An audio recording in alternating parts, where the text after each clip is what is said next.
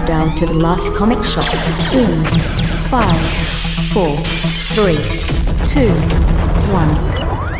Across the rainbow bridge of Asgard, where the booming heavens roar, you'll behold in breathless wonder the god of thunder, mighty Thor. Yeah. Yeah. Bravo! I know, right?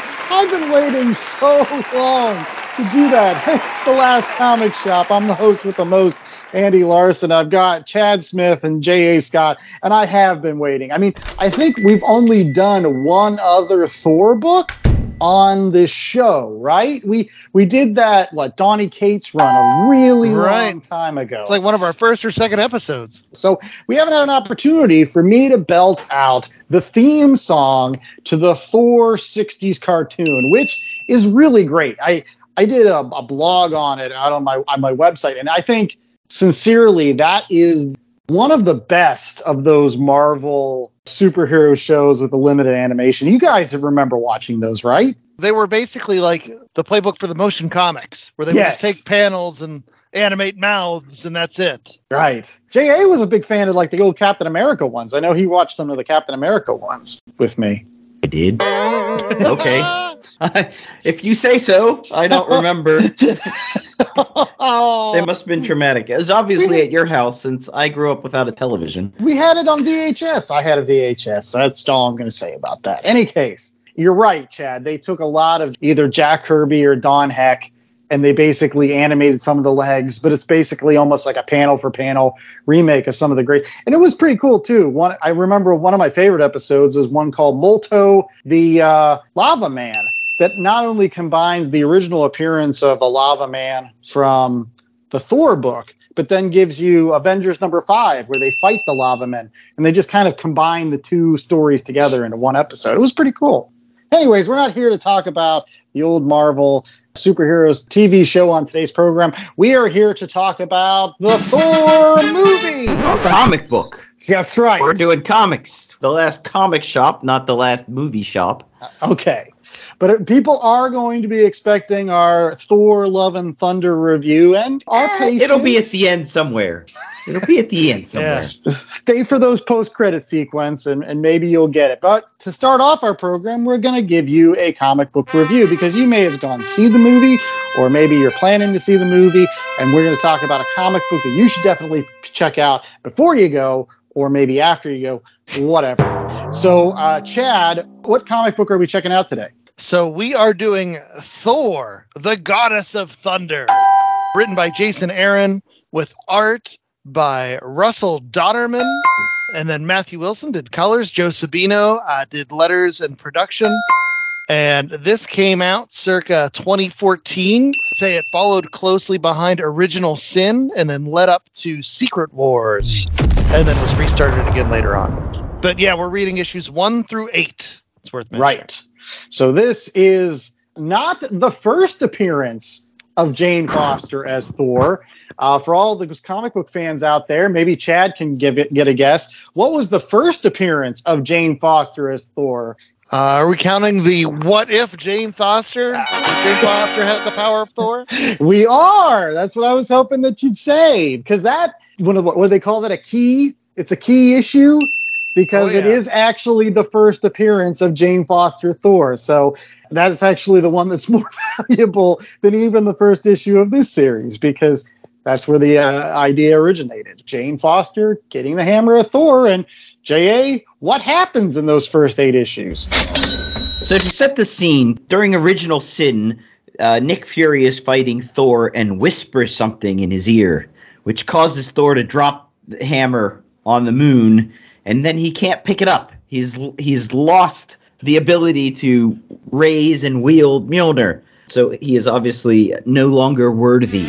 We're not worthy. We're not worthy. The other Asgardians are worthy. They all Correct.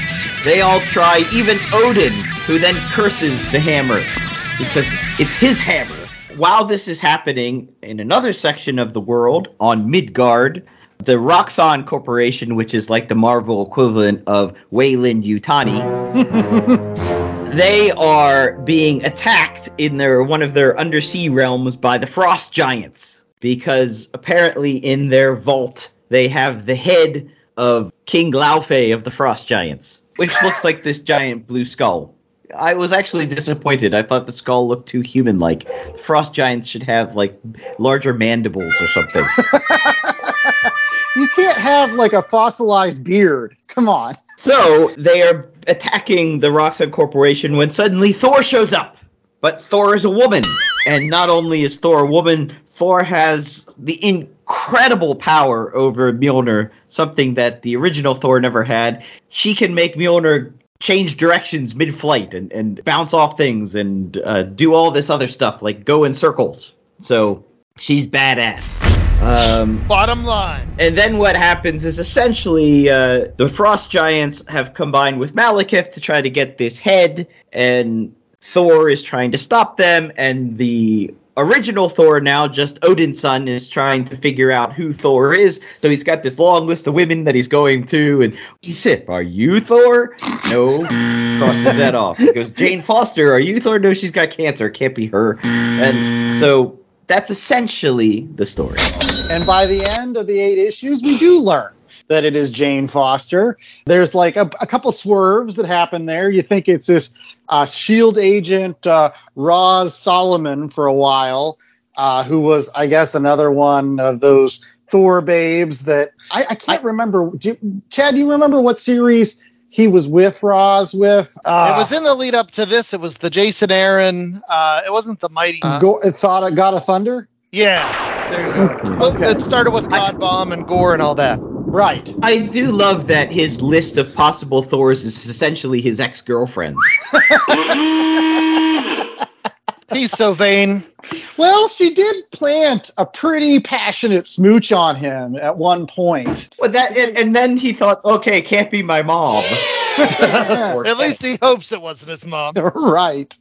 It's But little yeah. Marty McFly there for a second. You find uh, you find out that it is Jane Foster at the end of the series, and then again, to Chad's point, they took some time off because Secret Wars happened, and so um, during that series, you actually got the Thors as cops. That Yeah, pretty which- cool. Not an official recommendation, but if you have the time, it's worth checking out. Oh yes, it is Yeah, a good. Thor as cop procedural. it is pretty good, and it's got all the awesome ones. It's got Thor from I don't know the ultimate. Ah, I'm getting off track. Anyways, long story short, eventually they pick the series back up after Secret Wars, and you get a little bit more of this story now that you know Jane Foster. But for the first eight issues, they really do a good job of kind of swerving you and making you not think that it's Jane, it's somebody else. And so I'm going to sit back a little bit and let you guys give the initial thoughts because this is the I think actually like the third time I've read this particular collection of issues. So we'll start off with JA. What did you think? So I love the idea that if you are worthy, when you pick up the hammer, you become Thor, because that's what the inscription says, right? So I just love that idea that okay, Jane Foster, cancer patient, she picks up the hammer and she becomes Thor. Captain America picks up the hammer and then he just can throw the hammer around and he maybe gets a bit of lightning, but he's still Captain America. No, that's not how it works. She becomes Thor. I, I love that idea. I love how they play with it. I love that as she gets to use the powers more and more, she becomes more confident and, and the hammer is almost like this living object. It responds to her and it, it grows in stature as well. And you know, she can control it and do things with it that the original Thor never could. So I love that aspect of the book that the writers took on. I love the basic storyline. You know, you get some frost giants, you get Laufey. You, you, these are the heavy hitters in the Thor world. You get Odin being curmudgeonly because that's Odin. He's always the only thing missing, and maybe they get into it later, is Loki.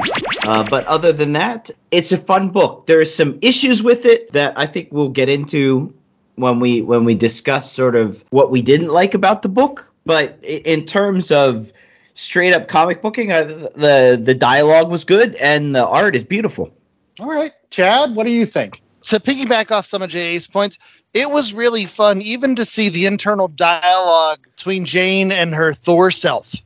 Like she would say these words that would come out in Thor speak, and then you'd see the thought bubble, like, what was that?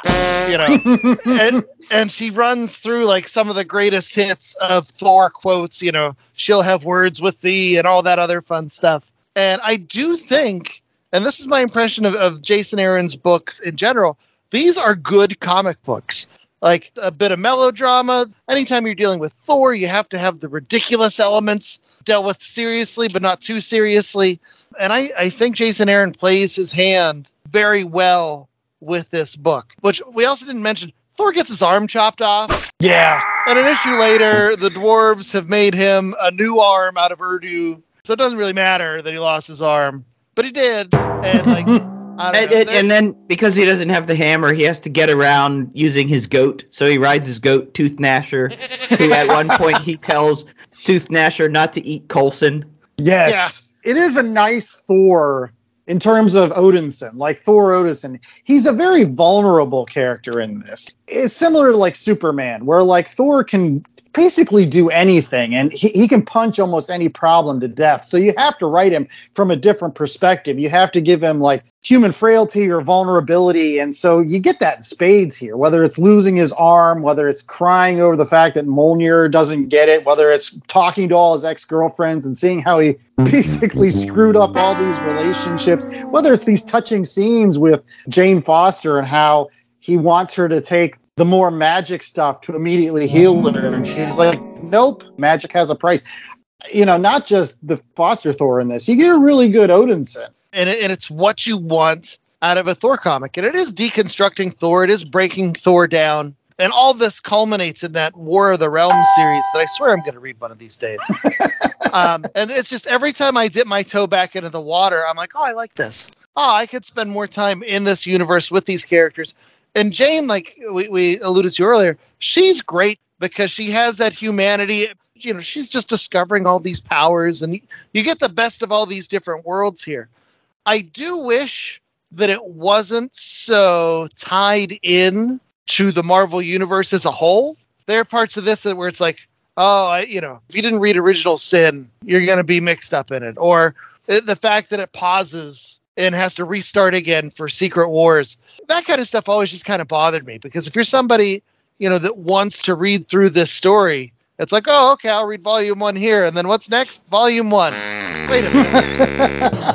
like, I, I wish they would have just let it be its own thing in its own universe, but that's that's a petty uh, complaint there. Uh, This stuff is just good old fun. Yeah, I'm going to agree with both of you guys. Ultimately, uh, there's a reason why I read this three times. It's because I really do like it, and I did actually finish the rest of this uh, Thor run as as Jane Foster, leading up to her quote unquote death. Although she, spoiler alert, she doesn't die. But um, I will say this though, I as a comic book reader never had a problem with there being a female Thor. Thor was not a character I was married to. I didn't mind Jane Foster getting the hammer and becoming, you know, a new version of this character. But I feel like some of these issues in these first eight are sincerely written in a way to kind of say, hey, look at how much of a woman she is and how all the other women are really okay with this and how you should be okay with it, reader. You should be really okay with this.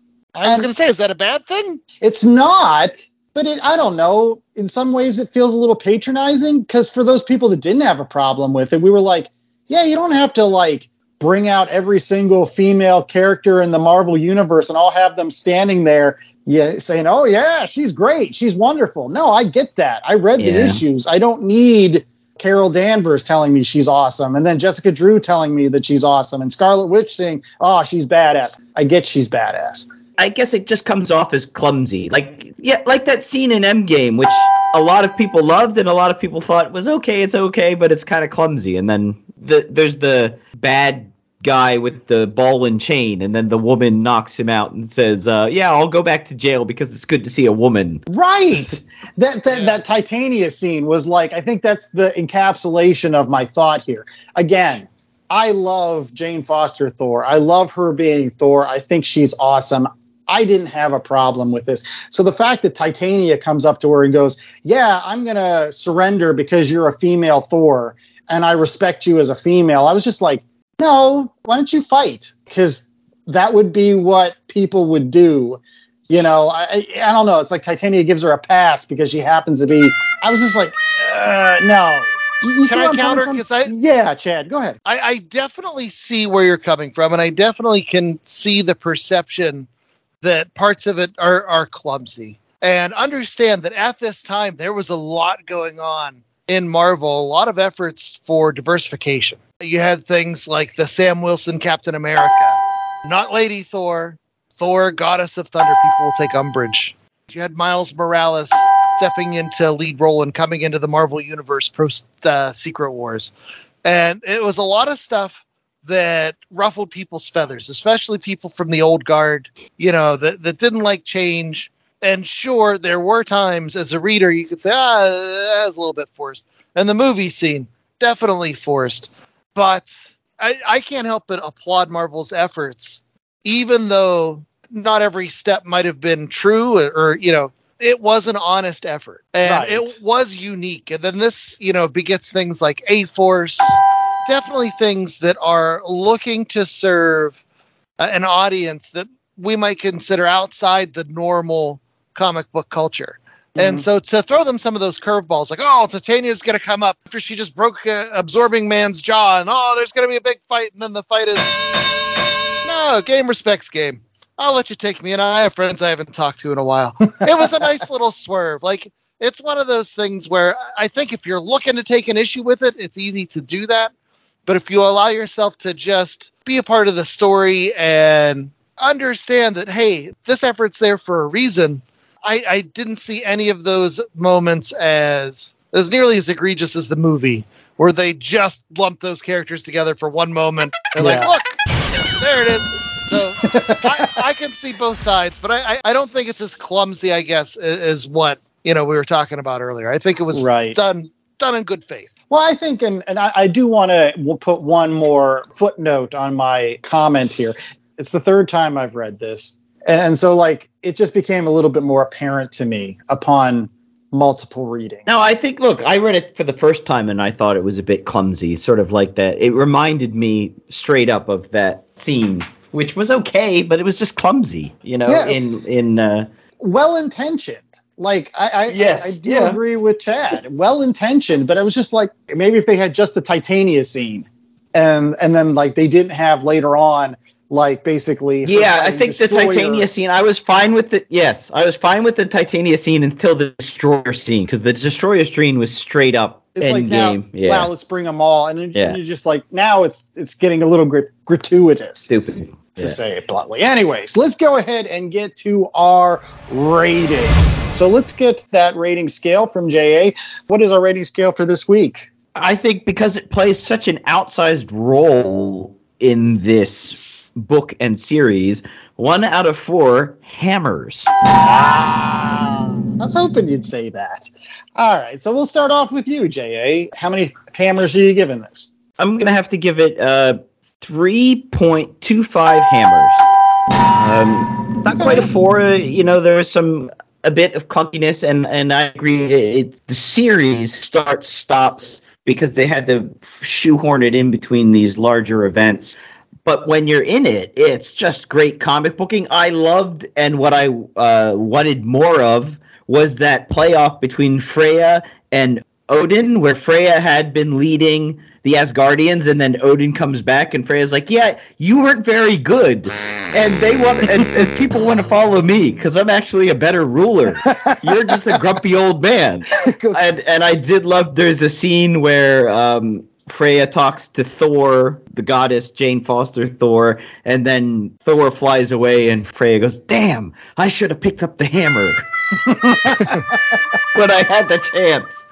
So, um, I it was fun. It was a fun book. You have the intrigue. You have Malekith doing all of these dastardly things. Again, you know, this evil corporation. I just waiting for them to find the, the alien. I mean, they've got they've got to have a xenomorph in that vault somewhere, probably in the box next to uh, Laufey's skull. I was going to say, now that Marvel Uh, has the aliens license, you bet they do. That's true.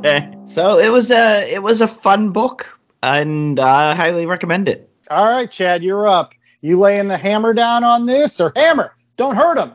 Uh, no, I'm going to go with uh, JA's pick there. It's a 3.25. I think this is an example of really good comic booking. It's lots of fun, and the mystery is such that I do kind of regret not reading this monthly as it came out, just because I feel like this is the type of series that, you know, if I could get started with it and stick with it, I can have a really good time.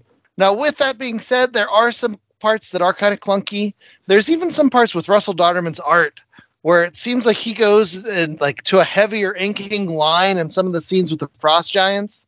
It just looks different and it takes me out of the story a little bit for reasons I don't uh, entirely understand. I don't know. Sometimes things, I guess, weren't as clear there. And is this a story that I'm going to remember for years to come?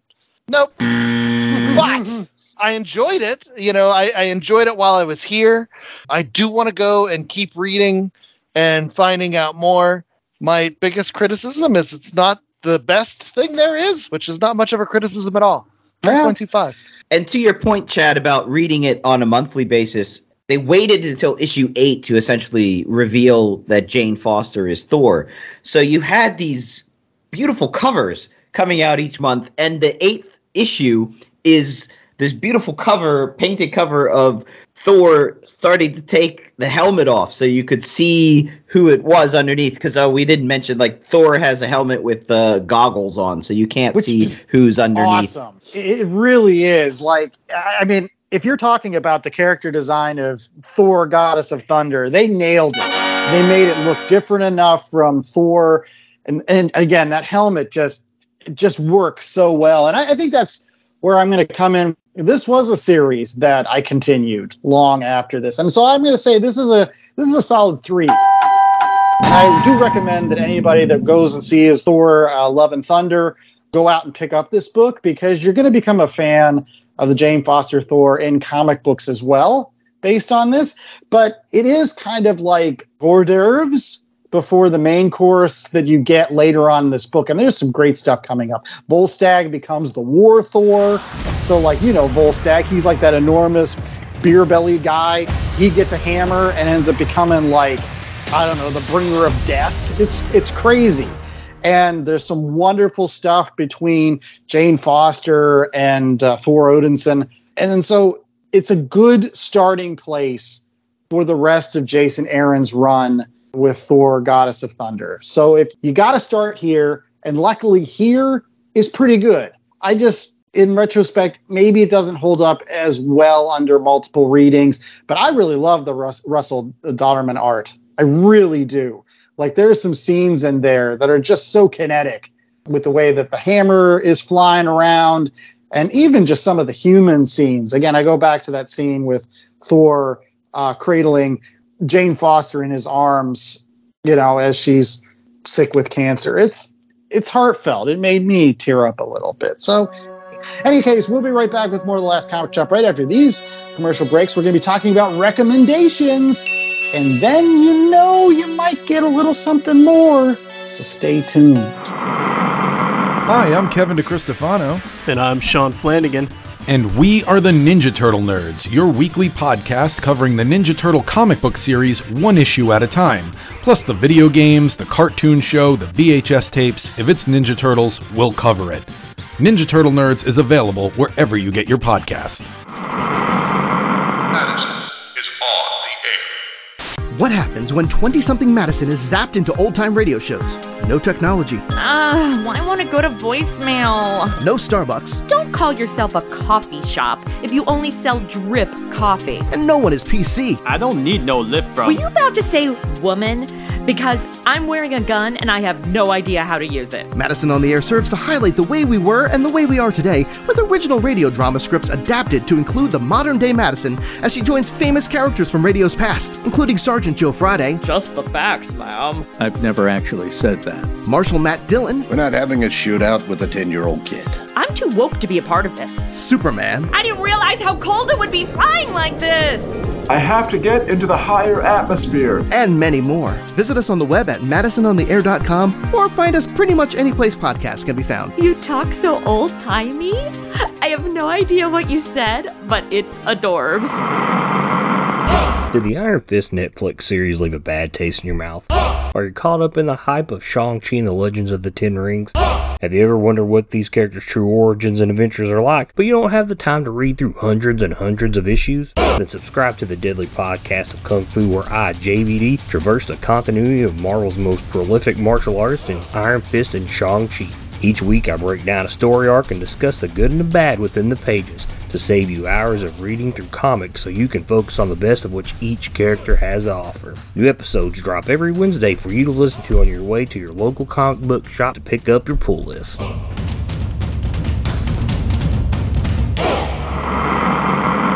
All right, we're back with more of the last comic shop, and it is now time for recommendations. Yes, we like to bring the thunder every single week, and we hope that you love some of these recommendations that we're about to give you that you can pick up at your local comic book shop today.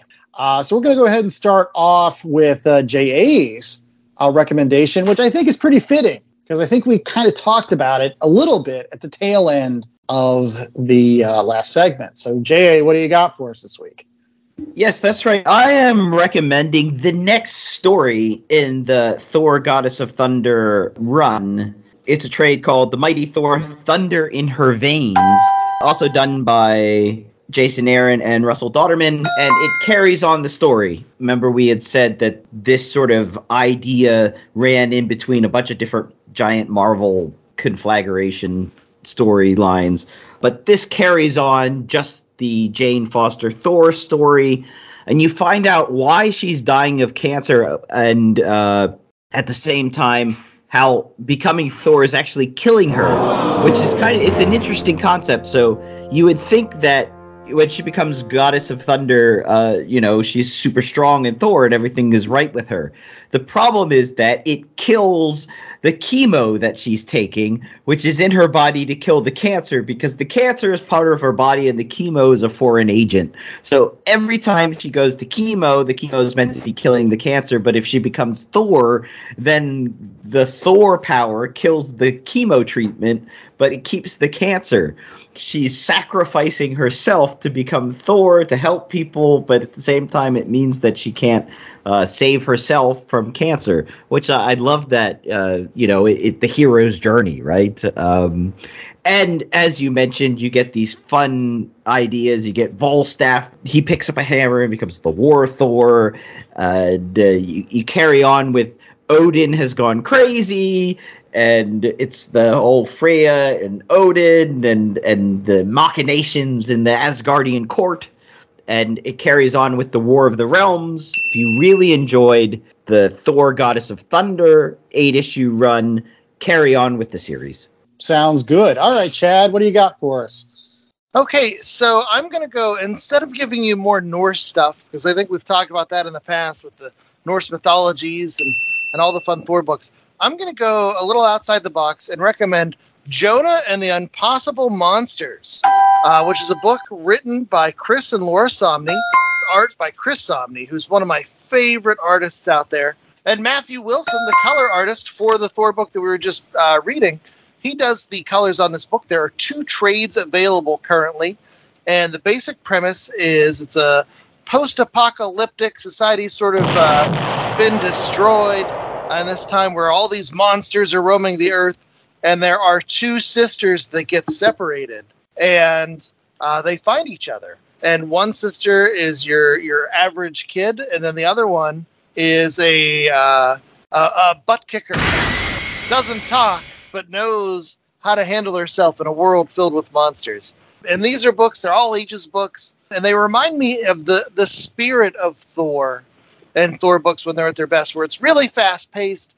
There's tons of ridiculous stuff interspersed with uh, heartfelt moments and lots and lots of action. Uh, it's a really great book about these two sisters. And the Chris Samnee art is beautiful. Jonah and the Monsters. Check out both of the trades that are out there currently. Okay.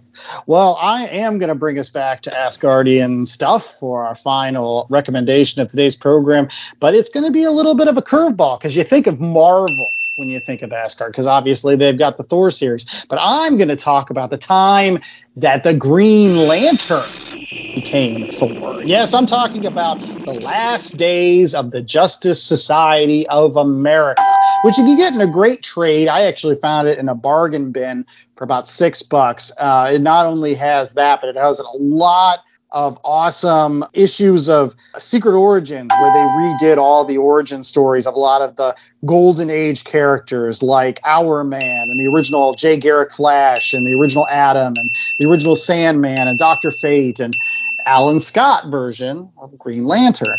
And in this particular uh, story, again, Last Days of Justice Society of America, uh, it's kind of an epilogue to another comic book that we reviewed in the last comic shop earlier this year in Crisis of Infinite Earths. See, Roy Thomas, who was a long-time Marvel writer, was writing for DC at the time. And there was an editor's meeting. And after Crisis, he basically went to this editor's meeting and said, What are you guys going to do with the Justice Society of America? Because they're the old heroes now. Are you just going to I don't know, shuffle them off into the corner or whatever. And basically, they asked Roy Thomas if he wanted to kill them. and he said, no, but I would like to give them a proper send off. So you have this story, which the Spectre, his magical power is is going wild, and it ends up seeping through the time stream and going back to 1945, where Adolf Hitler has the Spear of Destiny, and he uses this extra magical power to call upon Ragnarok and all the evil Asgardian gods. That is until another part of Spectre reaches out to Dr. Fate in the present time and says, I'm going to send you back in the past with all the rest of the Justice Society, and you guys are going to have to fight these Asgardian demons. So they do. They go back, and originally they fight them with their own powers. There's Surtur, Loki, there's the Fenris Wolf, there's the Midgard Serpent, all those folks you remember from Thor. But basically, eventually, Dr. Fate he gives them the powers of the good Asgardian gods. Like he makes Green Lantern Thor, and he makes uh, Wildcat Tyr, the, the god of war. It's just great. It's Roy Thomas at his best. Roy Thomas is a continuity wonk. And for him to be able to give all these characters a proper send off in this way is pretty cool. And it's, if again, nothing else, you should read it just because it's DC version of the Asgardian myths which I don't think we got anywhere else. So yeah, Last Days of the Justice Society of America. Go pick it up. It's pretty cool. And something else that you pick up is our podcast every single week. And you can do that by going out to our website, www.lastcomicshoppodcast.com. It's a perfect place where you can find all of our episodes. And you can rate and review and subscribe and do all that crazy stuff that you like to do with stuff that you dig. Because I know when I dig something, I like to say some nice things to those people and say, hey, you're doing a good job. So hopefully you'll do the same for us. And if you want to leave us some nice things, you can always find us on social media at where, Chad? So you can find us on Twitter and Instagram at Last Comic Shop, where we will post daily factoids, golden age covers to put you at bed at night. Uh, you can find our weekly polls that Jay puts up, as well as random comic book discussion stuff we love uh, talking about comics, and so that is another place where we do that thing. And uh, if you need to find that, you can always go back to the home base, the www.lastcomicshoppodcast.com, where they can find what else, Jay? We've got a link to our armory. I mean, our merch store where you can get t shirts and tote bags and coffee mugs and weapons of Asgardian metal. Maybe, you have to give them the your weapons, own but... Asgardian names, though. Right. Call your yes. t-shirt Heatherborn Flurfengern. I like it. The better name for the mug would be the Mighty Mugnor. the Mighty Yes. or the, the Hoodie of Power. With a shirt of swish, swish, swish, swish. It's all good wings on the ears of our hoodies. and while you might not find wings on the hoodies of uh, the local comic shops near you, you can go to a shop and find things like the Mighty Thor, Goddess of Thunder, or the Mighty Thor, Thunder in Her Veins, or The Last Days of the Justice Society, or Jonna and the Unpossible Monsters. All that more is waiting for you at your local comic shop. Don't know where that is? Go to the comic shop locator, www.comicshoplocator.com, and find a store near you. All right. And we hope that you tune in to the last comic shop next week for more great stuff. We've got, I, I think it's Good Asian next week. So it's our start of some of our potentially Eisner Award winning books. as we get closer to the San Diego Comic Con at the end of next week. Until then, I was the host with most, Andy Larson. I was joined by Jay Scott and Chad Smith, and we hope that you stay safe, stay cool, and remember that you don't have to be Thor to get hammered, but it sure helps. Yeah, we didn't mention he, he spends a lot of time in the meat hall. He's got some things to work through. Uh, yeah.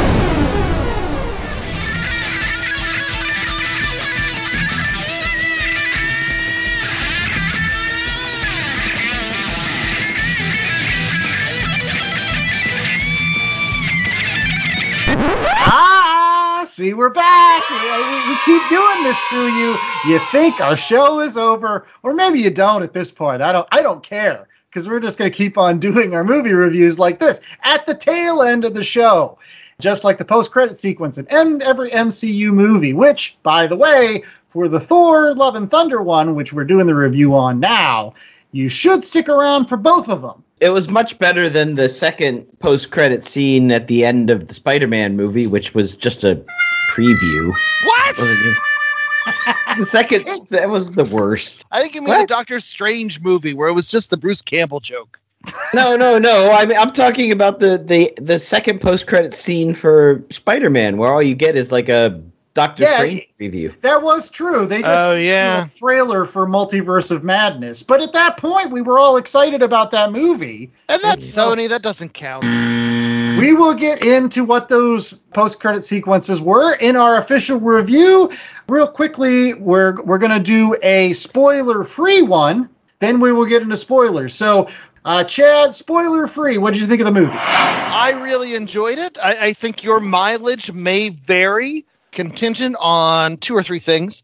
One, if you do not like the Taika Waititi style movie, which is very silly and fun and then has some heartfelt moments, but if you're like, oh, they're having fun, oh, it's, uh, you're not going to like this one. Two, if you don't like old school Guns N' Roses, you're going to struggle with this one because there's a lot of GNR in this. But uh, no, I I thought it was tons of fun. And so I would recommend uh, if you enjoy fun, check it out. Okay, JA, spoiler-free thoughts. I thought it was the perfect summer movie. It's it's a movie that you'd love to go see in a drive-in or I guess in an air-conditioned movie theater with a big box of popcorn. There's a laugh a minute, maybe a little bit too much GNR. Can I say that? Just I don't enough know. GNR! No spaghetti incident GNR. So you know. Oh. hmm. But uh, they did get into uh, use your illusion. Well, I will say this: that's the uh, anti-Eternals. So if you like the Eternals, you're going to probably hate this movie. If you hated Eternals, you'll probably love this movie because for me, they're like on opposite sides of the spectrum. They are dealing with very similar subject matter, but in totally different ways. So it depends on, I guess, different strokes for different folks. That's what I'm saying. But now it is time for spoilers. So if you haven't seen the movie, stop. Go see the movie and then come back because we are talking about this movie with lots and lots of spoilers. Are we going to do a 10 cent synopsis, guys? Thor v. Gorr. Yeah. With Eternity in the balance. Yes, yeah, yeah. Thor v. Gorr with uh, Jane Foster wielding the hammer, which they gave away in the preview, so everyone knows that. Who, who thought that like Jason Aaron should have gotten a co-writing credit on this because they just basically took everything from Jason Aaron's run. They were like, "Hey, you know what's great about Thor? Jason Aaron, God of Thunder, his series with Gorr and God Bomb and all that stuff, and going to the Godopolis or wherever that place is." Even even the Jane Foster Thor, and even giving her hammer throwing ability. I mean, they changed it a bit for the movie because it comes apart and comes back together. But the fact that the hammer can do lots of different stuff as opposed to just go in one direction. Yeah. If you again, if you like Jason Aaron's run on Thor, then you're gonna love this movie. From Gorr, Trek to kill all the gods, and the Necro Sword, and all that stuff. And I was going to say, too, people have asked me, you know, how was Gorr? Did they treat Gorr seriously? And they did. Like, you open up on that Gorr scene with Gorr and his daughter praying to the gods to help. And oh my goodness, as a, as a parent, especially, of a young daughter. That that scene was heartbreaking. Like I'm tearing up two minutes into the movie. I'm like, oh, is, is this going to be like oh, devastating the first few minutes? Yeah, the I wasn't a fan of the Gorr creature design. I understand why they did it because you got Christian Bale, so you're not going to hide half of his face behind some prosthetic and make him look like Voldemort. But I do like the Gorr from the comic book. Uh, I thought that the Gorr in the movie it just wasn't as interesting visually speaking. Yeah, and I, I think to piggyback off of that, I agree that the changes they made, it, he still just looked like Voldemort because of you know he had the robes and the you know the, the white face, and I I wasn't a big fan of the god costumes either. Like I expected something a little more impressive out of those. Right. I mean, maybe it was done on purpose, but Zeus's costume, it looked a little spirit Halloween to me. and I do love Russell Crowe, and I thought he did the, the job admirably. He kind of played Zeus like almost like a mob boss. Hey, don't upset the apple cart here. Like, we're trying to get along here. You you fall in line, or else we'll, we'll put a hit on on there or something. And two, and the, I don't know if it was done on purpose, camp or not. He looked like he was just mowing the lawn yesterday. Like you could see tan lines, and like Russell Crowe was not like gonna get it in shape to be Zeus. Like you know, he just came out, just parked the lawnmower, and put on the little gold chesty thing. It was like, ah, I, I might get a Bay accent, and I'll be Zeus now. Ah. But yeah, I that- step away your clothing. That's uh, yeah, that, again, that was a great scene. Great scene. All the women just like their jaws drop on the ground. Even Valkyrie's like, hold on, wait a second. Let me. uh Do we have to interrupt this right away? she could still admire. but um it was one of those things where I, I thought that like all of the characters again i can get your point about gorr but i liked some of the other things that they did with gorr the use of the shadows and the shadow monsters uh, I, I told Chad that one of my favorite scenes in the entire movie was when Thor gives all the kids basically nightlights uh, in that ending battle. Like, because that's what he does, right? He imbues them with the power of light and energy and whatever. And that's what do you fight shadows with? What do kids fight shadows with? Nightlights. They teddy bears. Like the fact that the teddy bear became like one of the most powerful weapons to kill the shadows and to kill the darkness. If you thought about it, again, this movie had depth to it. I don't want to. I, I don't want people come away thinking like we're just like, eh, this is like this was all fluff and fun. There was depth to this movie. It was just done in a way that I felt was more digestible than hitting you over the head with it, like Eternals did. Here's allegory, and I'm just like, no, you don't need to do that. and to piggyback off of that too that that scene with the kids where they they've been in their their child cage and you know there were some scary moments with those kids going in there but like that was the best wish fulfillment scene that climactic scene with those children. We talk all the time about how comic books you know they need to get kids involved. In these movies you know kids watch these movies. People care about these movies. And that scene was just so great. And for every grumpy old man that's like that's not what the comic books were like shut up. That was awesome.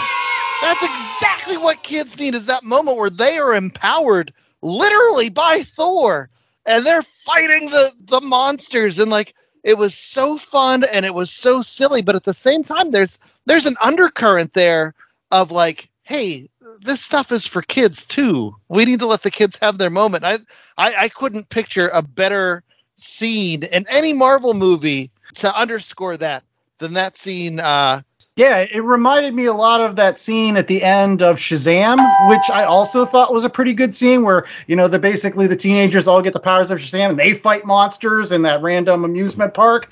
But I thought it was done better. in Oh, yeah. Thor.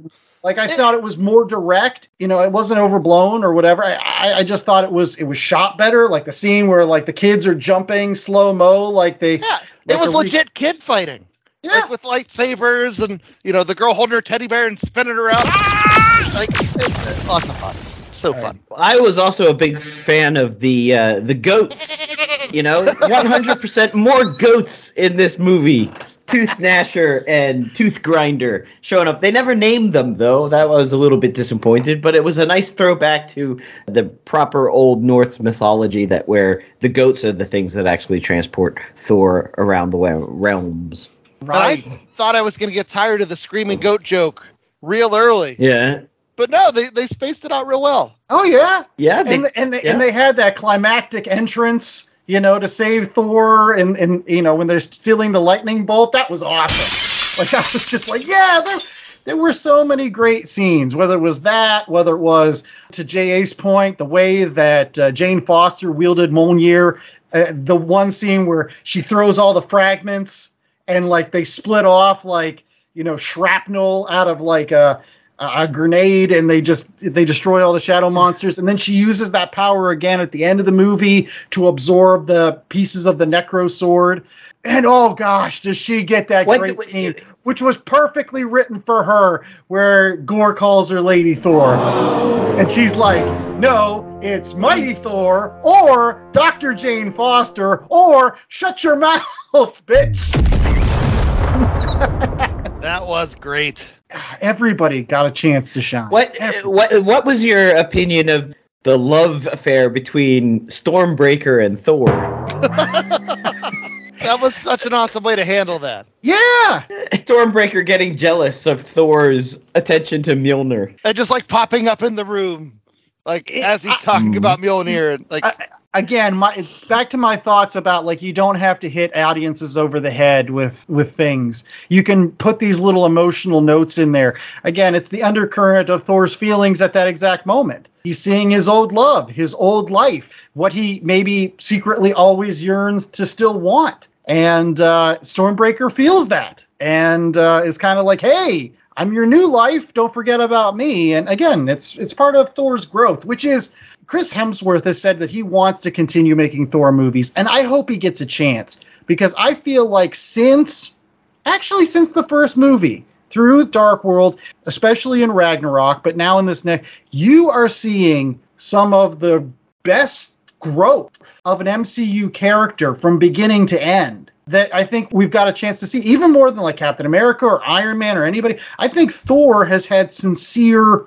growth over the course of these past movies. You guys, you guys agree? it well, it's masked by all the the ridiculousness. But yeah, and you see him progress from self-indulgent teen, you know, gets kicked out of Asgard, father's reprimanding him, to Thor learning and growing and you know having all those experiences. Uh, to ultimately, at the end of the day, you know, raising a daughter. Which trivia note? You know who played Thor's daughter in Love and Thunder?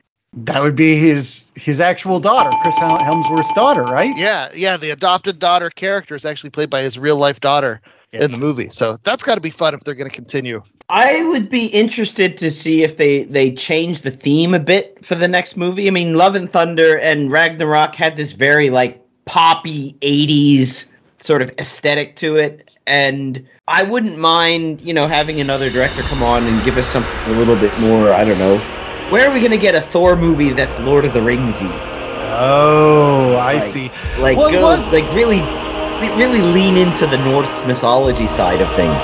Well, I, I was going to ask you your, your your opinion. I mean, you are, are a cosmic guy, right? Like you like the cosmic side of Marvel the most. Like, Big fan of Eternity you- showing up. Great costume design. I mean, hard not to mess up that costume because Oh, it's essentially just a silhouette with the galaxy and a half face. It's one of the best looks in right. all the comics. Yeah. Well, you got the Living Tribunal. You also see Infinity, which is Eternity's, uh, I guess, sister or co person. You see some Celestials hanging out in Godopolis Yeah. or whatever they play they call that. Um, you got a celestial head falls over in, in the Eternity Hall. I don't know which celestial that was. so I, I, I think that no, I'm not with you. I want to see more of this. I want to see a trilogy out of Taika Well, Waititi. Well, if he's going to do it, then, you know, the next movie, I have a one humble request. What's that? Give us Beta Ray Bill. There you go. He's becoming a meme at this point. It's like give us Beta Ray Bill and give us Mephisto. Like that's it. Hey, We're just waiting for those guys to show up. They like they keep on teasing us with like, is this going to be Mephisto? And, and if you're gonna do the, if you're gonna do Mephisto, you're gonna do Beta Ray Bill. Oh, I guess they're saving Surfer for the. But we we don't need the coming of Galactus story. What we need is just the Surfer. Give us the Surfer. Yeah. yeah, no, it's about time. But I, I think you have to introduce the Fantastic Four first before you can introduce Surfer Yeah. and Galactus. I think you can do Surfer without Fantastic Four as a like a cameo, and then he shows up properly in Fantastic Four. But again, they've already told the coming of Galactus story badly, uh, so we don't need that movie again. That's true. Although I do worry, I, especially with Hercules as one of the big bads, I can't see the the next movie being anything other than like super campy, like Yeah. super silly, like diving so far into the Taika Waititi ness that it, it almost might drive folks away. Well, I hope not. I mean, if there's one storyline that I feel like could be the, the basis of the next Thor movie, that would be probably uh, the Chaos War story. Hercules played a big role in, and in fact, he was like ultimately the protagonist and saves the universe in the Chaos War, which is again the gods fighting gods and things like that. And I think that's what they're setting it up because I think Zeus put it bluntly when he said, like, hey, we are the old gods and the superheroes, they're the new gods, and we're not happy with this. We But but we won't call them new gods because then we'll have to pay Jack Kirby. So we'll just call them gods that are new. which is again that's i go back to it that's a classic thor idea that's what the new gods were supposed to be in the thor mythology till jack kirby jumped ship. That's they were supposed to be what was setting up in tales of asgard in the back of the thor book. But in any case let's get to rating. What's our rating scale for thor love and thunder ja Uh, lightning bolts because I love that scene where Zeus was the baton twirler. Reminded me of marching band. all right. Well baton twirler uh, you, you're up first ja what, how many lightning bolts are you giving it It's a solid three, three and a half lightning bolts. Uh, you know, I can't go full four simply because I don't know. I'm curmudgeonly, I guess. Uh, three and a half. Fun movie, great summer movie. Get your popcorn out. Go to a drive-in movie theater if you can find one, and uh, enjoy. all right chad how many lightning bolts buddy Uh, I'm going to go three and a half as well. Uh, well, I enjoyed this movie a lot because I, I, I love the Taika Waititi stuff. I love Guns and Roses. Uh, all those things check boxes for me. I do think there were parts of this that, uh, if you're looking with a critical eye, you could definitely be critical of. Like, for one, the Guardians of the Galaxy, you could tell there was not a plan for what they were going to do with Thor and the Guardians of the Galaxy. Like they show up at the beginning of this movie and, and are dispatched in the first scene because it was just like, oh, we have to address this, and they did, and they moved on. But it's like, wow, that that didn't need to be there. The other thing too about this movie is it really showed me that the Marvel movies, the the first three phases or whatever, aren't going to happen again. You know, where they built to that big movie and had that one really long, great storyline that culminated, you know, in a 22 movie, you know, hullabaloo, and, and that was just fantastic. But this movie kind of acknowledged that, like, that isn't happening here. And Taika Waititi told a, a, a solo adventure that you didn't need to have knowledge of everything else that came before it, partially because Korg did such a great job with those narration scenes, you know, Yeah. transitioning you through. But like this was as self-contained as a Marvel movie comes.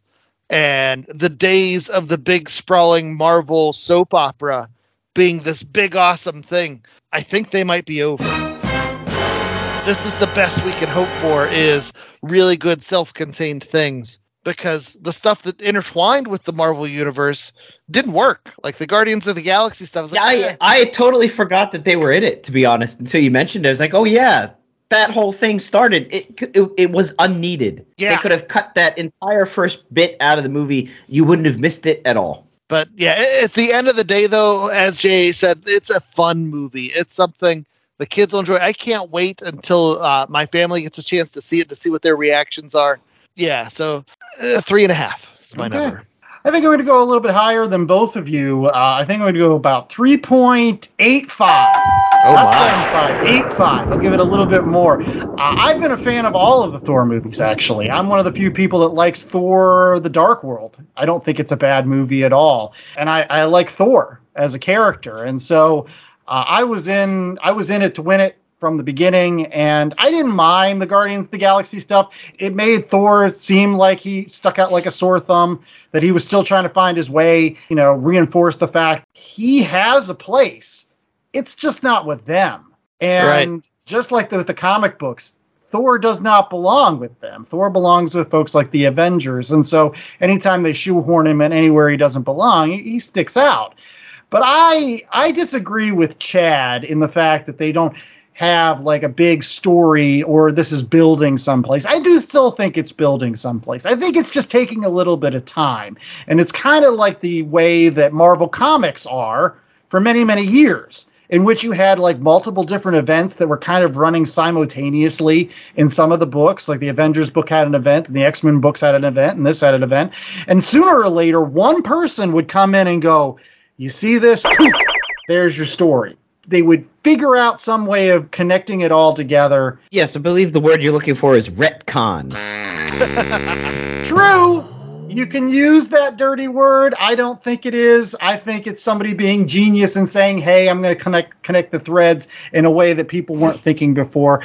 People forget that Winter Soldier was a retcon and everybody loves it. So, retcons are good sometimes. And so I think they they might do a little with that. I I still think that there's something going on with the convergences and the multi-universes. I'm starting to believe that Eternals was in a completely different Earth that doesn't exist in the MCU proper is like MCU adjacent. I don't know.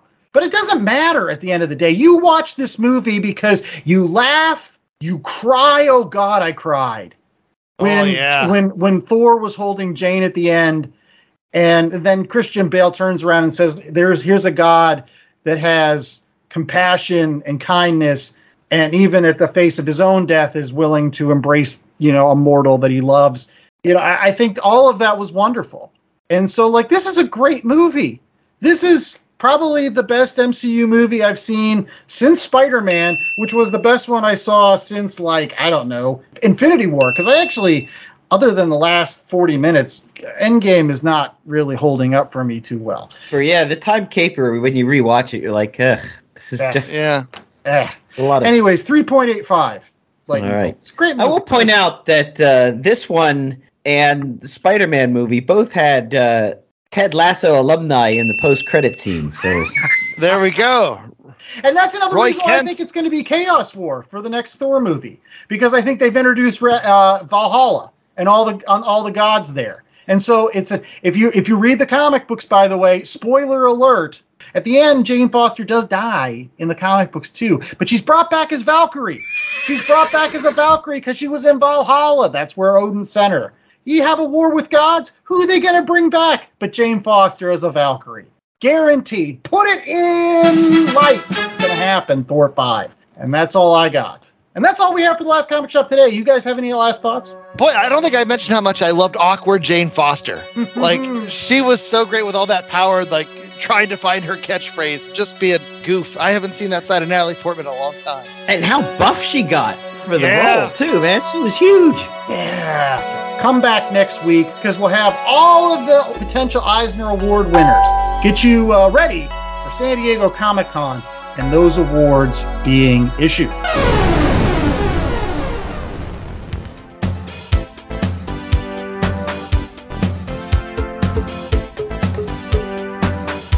The Last Comic Shop was a 2022 Black Angus production.